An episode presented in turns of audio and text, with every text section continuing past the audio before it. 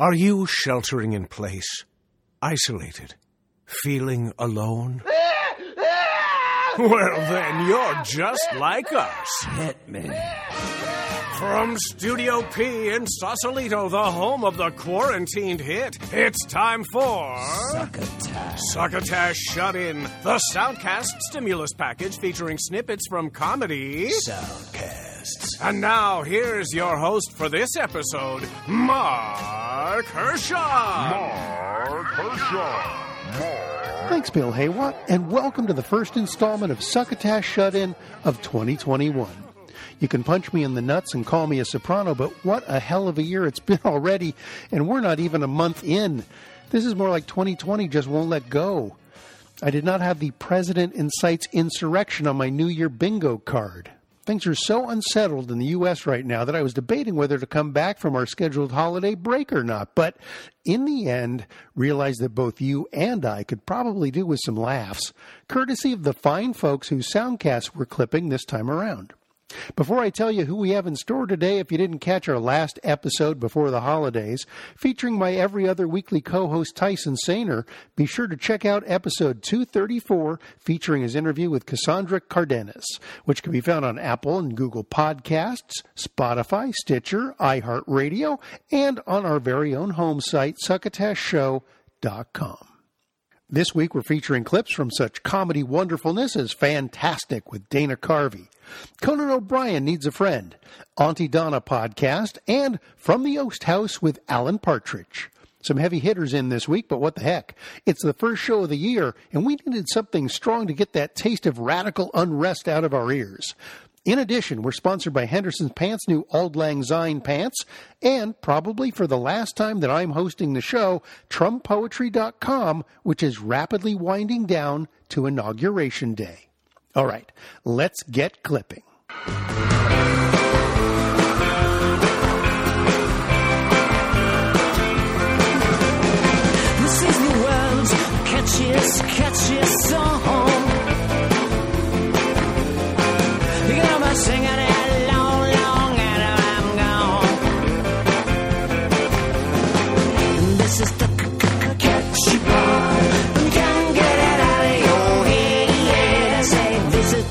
First up is a brand new show from an old friend of Succotash and frequent guest Dana Carvey. In fact, he was last on this past November in Epi 229. He's been talking about doing his own show for years. I was even the announcer and kind of sidekick on a Soundcast pilot we did a few years ago that never went anywhere. But now there's Fantastic with Dana Carvey. He's got no one telling him what to do. There's no network, no bosses, just him, a sidekick named Chris Rios, who happens to be the woman who cuts his hair, and his son Dex, who is producing the show. He talks to an old comedian pal, Larry Bubbles Brown, another old succotash friend, and also to his younger sister Lori.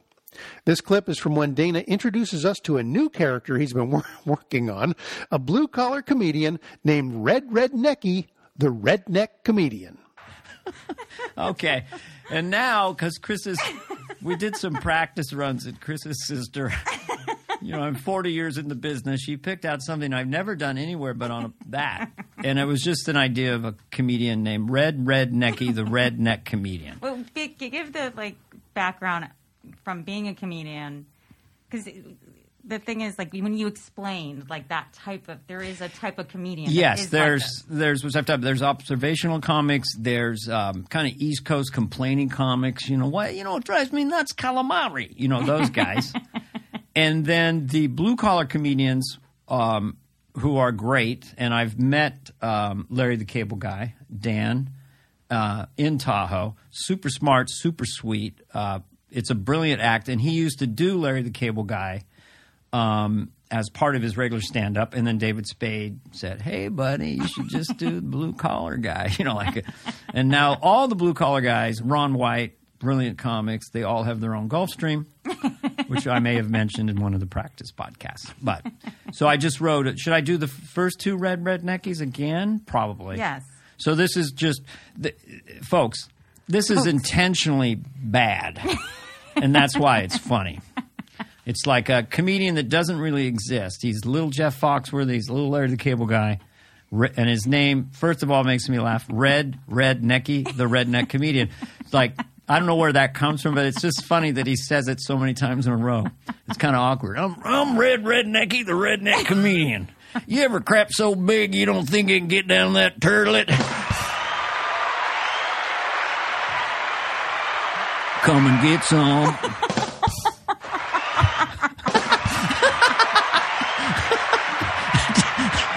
Texas frantically. I'm going to do another one. So it'd be uh, do it after, come and get some. So the second one, which I've done, is uh, that one is if you if, again the worst comedy ever. You ever crap so big you don't think it get down that turlet, and that's come and get some is his catchphrase, which I love. The second one I thought of was. Uh, which comedians do sometimes about dogs hearing, you know. You ever fart so loud, dog two stayed awake going, what that? Come and get some. so now, because I knew we were going to do this, I thought, oh, I got to think of one. I don't know if this is inappropriate, but I wanted to think of one. It's not scatological, but it's something else. Uh, let's see if I, let me see in my head if I have it right for a second. Wait a second. Nothing's inappropriate in podcast land. Oh yeah, this one actually kind of makes sense. So wait till he says, "Come and get some." You know, I'm Red Redneck, the redneck comedian. You know, went to the beach with my wife the other day. I take my shirt off. She goes, "Oh, you so fat, you got man titties." I said, "Come and get some."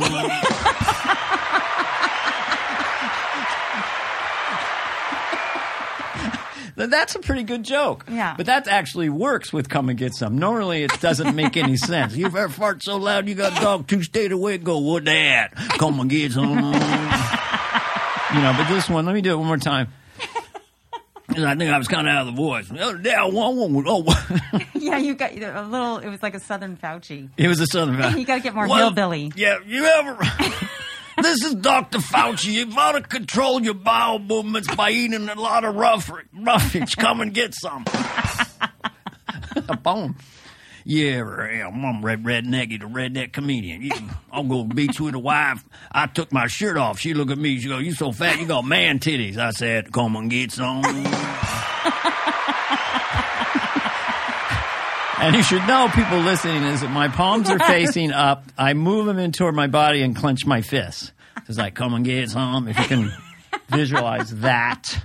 Yeah, I was just about to say there's a whole physical aspect to Red Red Yeah. Necky. And I want to I give special thanks to uh, Dex on the levers providing those sound effects. Come and get some. That's fantastic with Dana Carvey. That's the name of the show. Fantastic with an exclamation point. It's on Apple Podcasts and Spotify, and we'll be doing a slow rollout to other platforms in the coming weeks.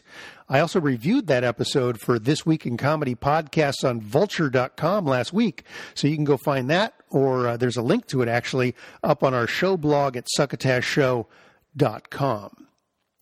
A show that really delivers entertainment and a lot of laughs is Conan O'Brien Needs a Friend. I grabbed a clip from a recent episode where Conan's guest was Matthew Rhys, who's not only a terrific actor from stuff like The Americans, Perry Mason, and A Beautiful Day in the Neighborhood, but he turns out to be a really funny, funny guy. I also didn't expect his amazing Welsh accent, which I had never heard before.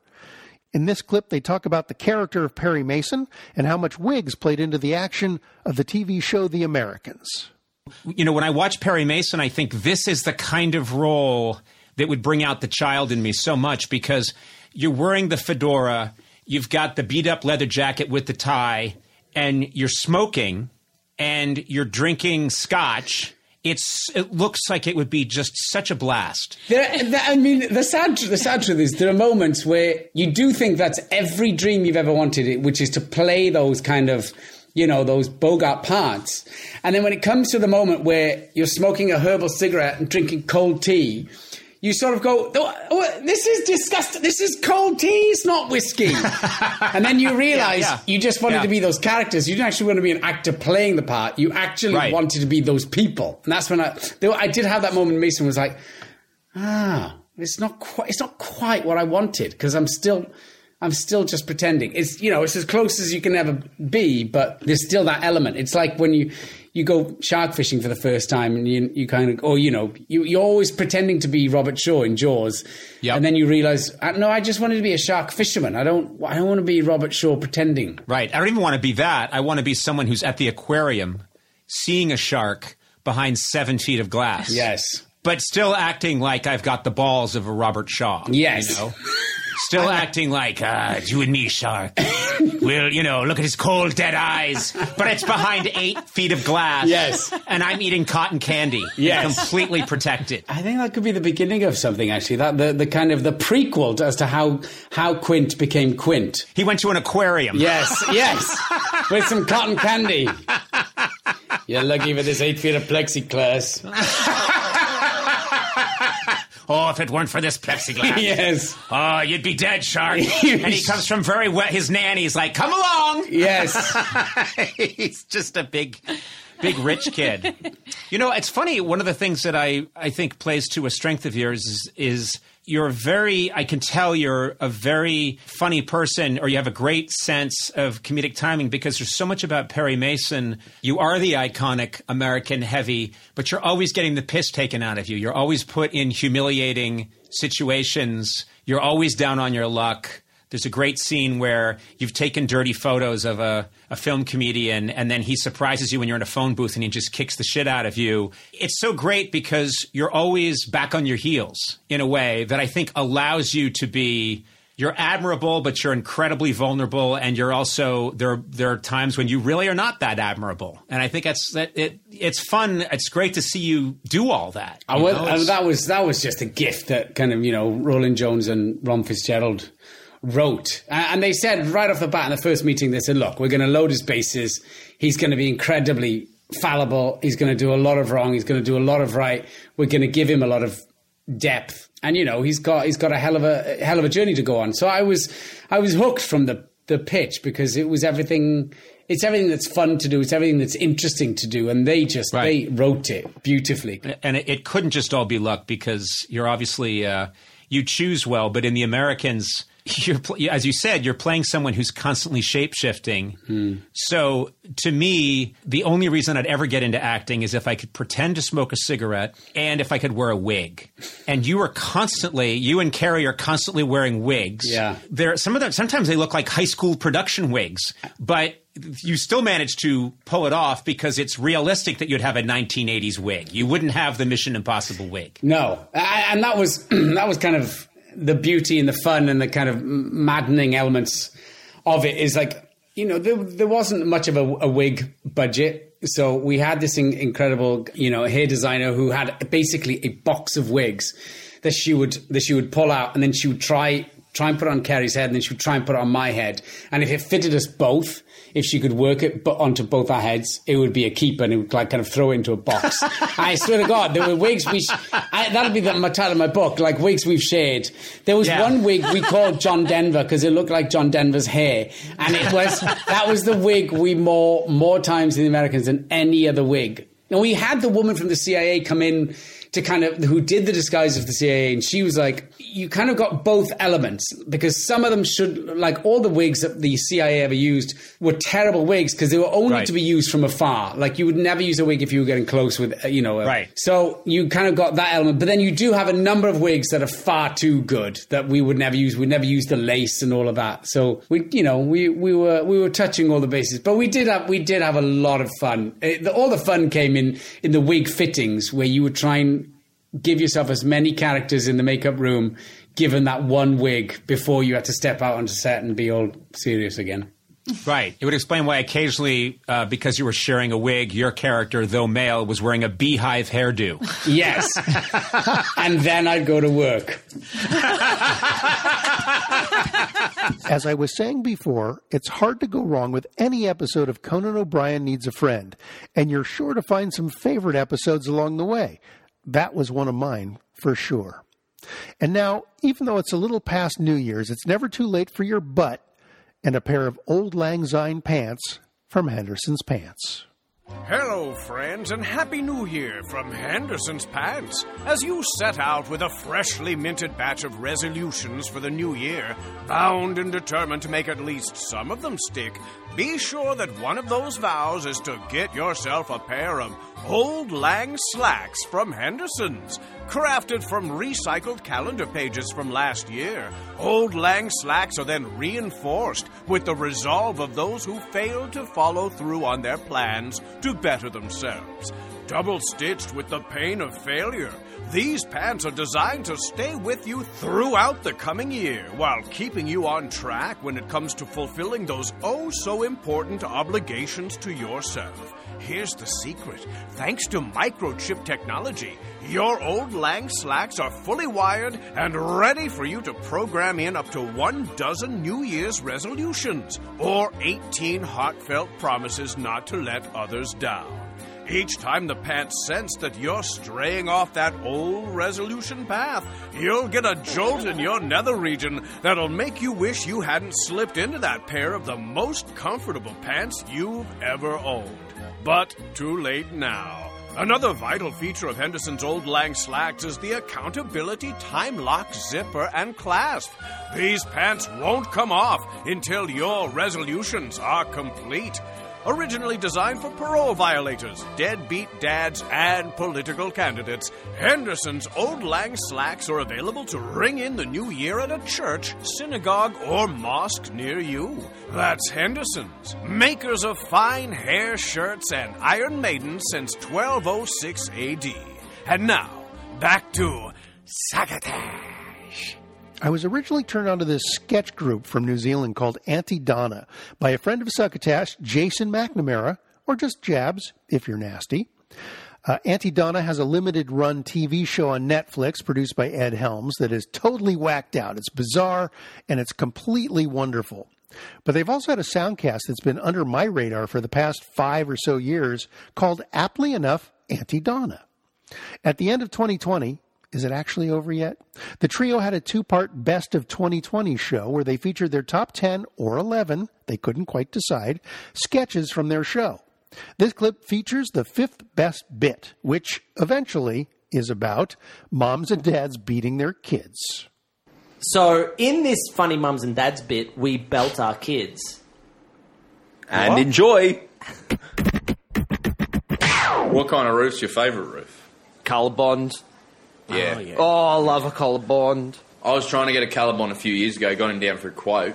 Yeah. The guy, and it was, uh, he he said, "Oh, we're out of the things in your area, and we can't we can't sort it for you." It was a shame. I would have loved to get a Caliban. Should have talked to my bloke. I got a bloke. I got a Colorbond bloke. Well, now I know that. Now I know that. I didn't Yeah. know that then. It's the Yeah. shame of it. Yeah, I'll get We've you. I'll get you his we've number. got Colorbond. I've got a roof We've got now. Colorbond I'll get you his the, uh, number if you want to change. property. I've got a I've got a roof now. I've Yeah, but what I'm yeah, done. but what I'm saying is, if you want to uh, get, I got it done by a I'll bloke out of you the, uh, I'll I, get him- I can't. I'm not getting another roof. Well, I'm just saying he'll probably do it cheaper than what you paid for it. Righto, righto, righto. You know what I'm saying? Righto. We we got our Colorbond done down on the on the uh, on the beach property, and um, I, I don't know. I, I wasn't crazy about it. You know, we, What- we had why? the, the Why? tenants were complaining about leaking. Um, No, so you, we you went did in a shit and, job, and mate. Sounds like Oh, they we did a shit should've- job. Yeah, sounds I like don't you. know. I Sounds like wish you we- went to a bloke didn't know what he was doing. Sounds like he did a shit job. yeah, well, lessons Colourblind learnt. is should be. Well, I thought this is the thing. Initially, I thought that would be body, body corporate's responsibility. Right. So I wa- I thought, you know, the roof. Surely that's body corporate with the units. Um, and I talked to them, and they said, no, you know, it's, it's over your house. That's your responsibility. And I just said, well, what are we paying the fees for? I got really mad at them. I, I, I sent them an email. Yeah. I, I did. I sent them an email, and I just said, "What what are we paying the two thousand dollars for? You know, th- there's four of us here. This problem is probably a problem for everyone's roof." Um, but no, we had to deal with it ourselves, so we just went with the colour bond, and I don't think it fixed it at all. Well, I don't know I about don't that. know. I don't know about Colorbond, but um, Yeah, I'm not. I'm not a fan of colour bond. I'm much more. You know, we've got tiles at our place, and and and on the o- and on the um on the the one in the southeast. Tiles aren't going to Um, last you, mate. Tiles aren't going to last you. Got to replace Oh, them. They get broken. They fall No. down. They, Just- no, I'm no. just. Uh, just chill out on the roof stuff. I reckon. I know you know your stuff. I know my roofs. stuff about roof. I know my stuff about roofs. Yeah, And I know if you do. go in tiles, I'm sorry, but you fucked up. You know what happened with my kids? They were hopping up on the roof and looking around, throwing stuff, Mm. jumping off. Yeah, yeah, They yeah. cracked a few tiles. Yeah, exactly. And then you're replacing the tiles, and then you got leaks, and then you got mate. It's not. Tell worth you it, what, mate. I put my foot right up Daniel's lemonade and sauce that far. Bloody not getting on the roof again. Oh, I hit my Oh. kids. I hit my kids all the time. Yeah, Do you? My Okay. my kids, my so I've got I've got the two the two oldest. They've Yeah. got kids now, and Yeah. they are just those kids. Oh God, I, they come over for the for the you know I'll take them on you know when the when the, their mum's working, and I, Yeah. I just they are just so full of beans. You gotta They're belt the running shit out of them. around. Yeah, yeah, yeah, just yeah. it's just a little. I it don't gets know. to the point, right? The point you want to get to is that as soon as you start to undo your belt buckle, they They're know off. what's coming, They're off, yeah. right? Oh They're- my they're- goodness. So like, Oh you just goodness. you've got to you've got to get them to the point where they know you see them do something wrong. You look them in the eye. You reach down for your belt, and then they're off. Well, that's how you know. That's how they trust you. Is when they know, like they trust that you're going to hit them. You know. Yeah, Yeah, right. That's Yeah, how you yeah. treat. Like, that's how you. Yeah. That's how you raise trust and love. So my my uh, dad, he, he whacked the shit out of me. Yes. Oh, oh, Yes. and I, I turned Yes. out fine. Yeah, don't get me started on the brothers. My my John, the, when he was at when he was at school, Yeah. he would just get just the relentless shit beaten out of him by the brothers. Yeah. He would do Yeah. something naughty, you know. Yeah. He Yeah, lost yeah, yeah. he lost both his parents, um, so he was just acting up because of that.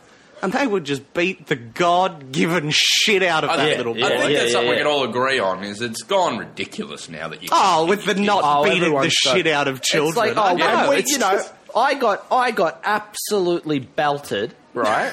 and I turned out fine. Like, I turned out fine. My, um, uh, I have an assault charge that I'm taking care of uh, at Yeah. the moment. Like, I've been charged with assault for uh, that. I think that- we all do. Yeah, Oh, yeah, that kid at Woolworths who uh, tried to overcharge me for uh, plums. But um, he tried to. I don't want to fucking get started, right? This little shit.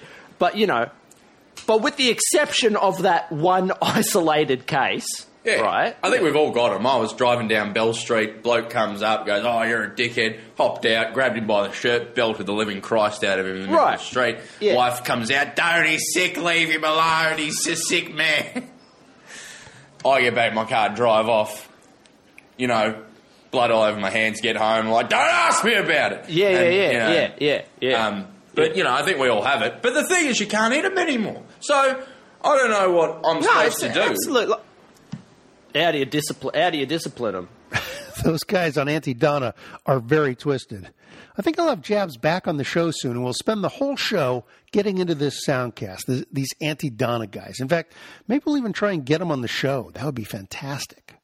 Now, if you've never caught any of the many incarnations of a character named Alan Partridge, uh, created by British comedian and actor Steve Coogan, now is your chance because he finally has his own soundcast. Partridge is a showbiz personality that's just full of himself and has managed to fail downwards ever since his first TV show, Knowing Me, Knowing You. Now he's got From the Oast House. I went to the trouble of looking up Oast House, by the way, and it's a little building for drying hops as part of the beer brewing process. I think they're probably on a lot of properties in England, much like sheds in the backyard, and Alan Partridge is using his for soundcasting. This clip is a chunk that was released as a promo for his second episode and is actually Alan outside the Oast House as he's having a bit of a ramble. Did you know that there are dry stone walls in Cornwall that are over 7,000 years old? Did you know that the British magpie population has quadrupled in recent years? Did you know that most badgers don't carry TB? Did you know that under an old bylaw, if you cut down an oak tree on private land, you can still be hanged for it? I did because I love the countryside. My name's Alan Partridge, and this is my podcast from the Oast House. I'm Alan Partridge. This is my podcast from the Oast House.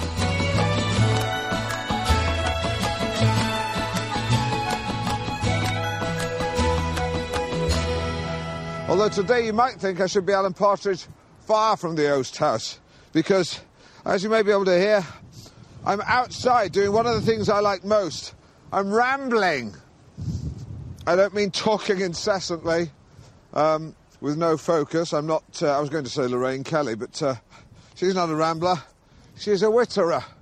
And it's a slightly different thing. No, I mean in traversing the land to enjoy and ingest nature. I do so love to walk.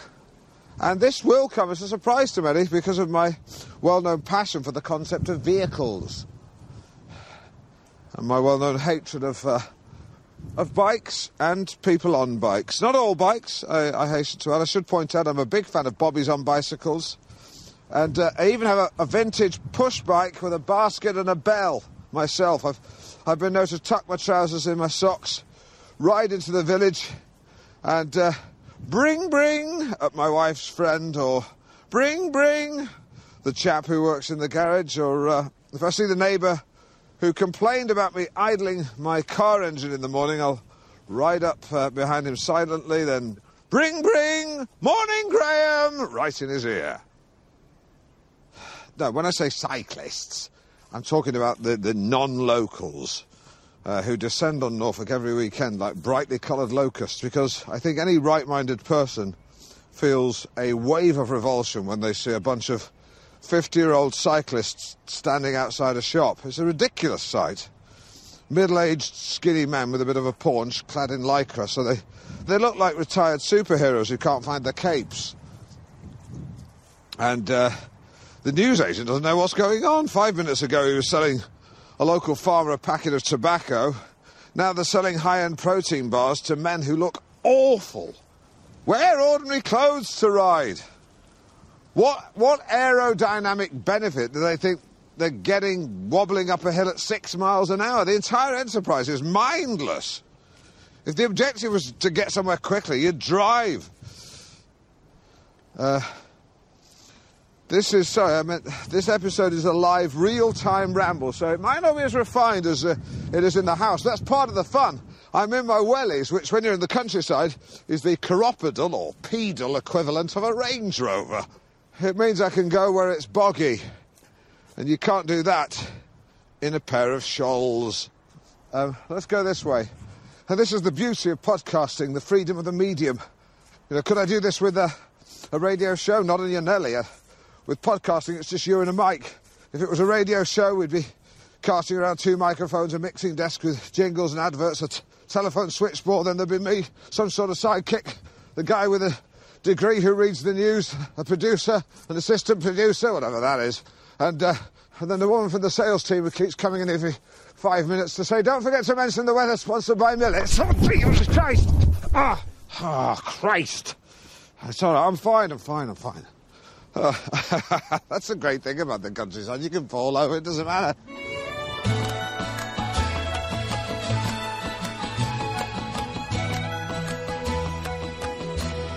It occurred to me, actually, when I was on one of these walks, that you can compare radio stations to infantry because they're, they're ordered but slow moving, whereas a podcast is more akin to special forces, light and agile with minimal kit. You get in, get it done, and get out. And uh, just as radio stations have their own Geneva Convention in the form of Ofcom regulations, with podcasting and special forces is more of a grey area. You can do what you want. As long as bad people die, or you maintain the people's interest, you can ride roughshod over human rights or ignore Ofcom. And that is it should be.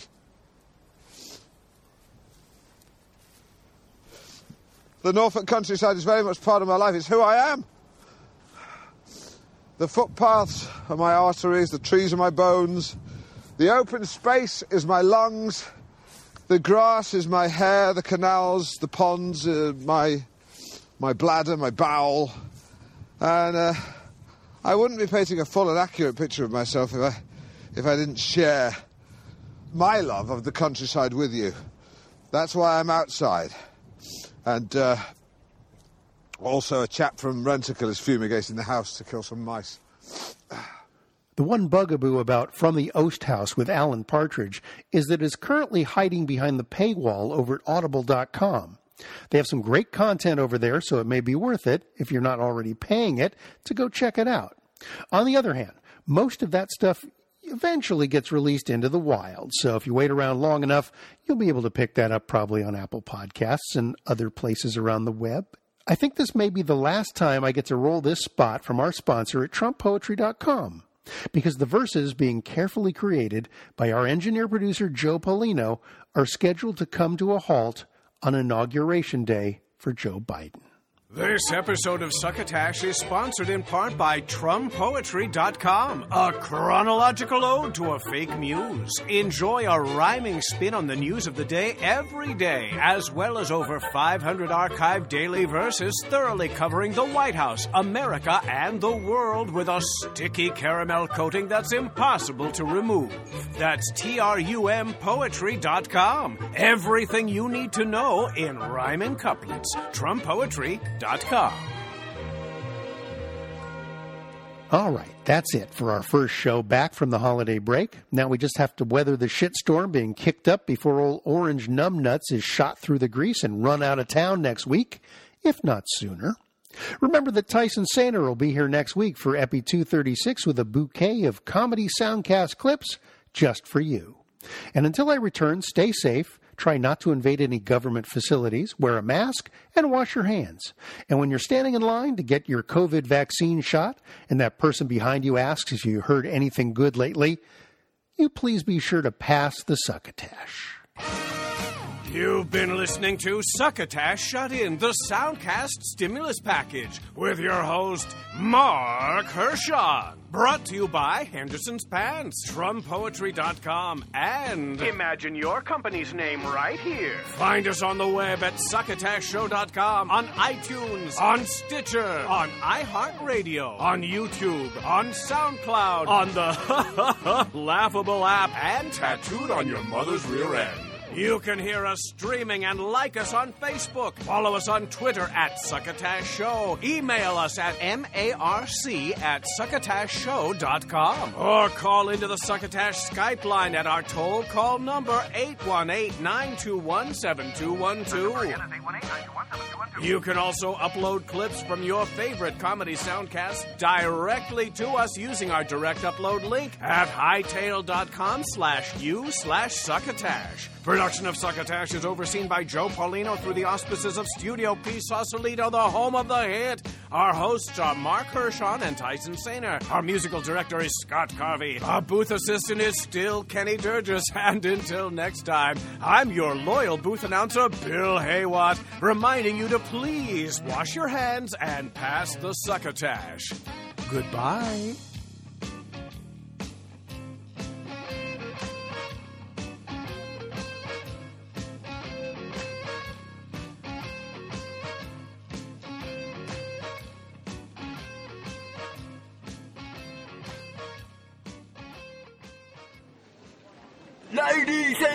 Gentlemen, boys and girls, step right up for the world's catchiest song.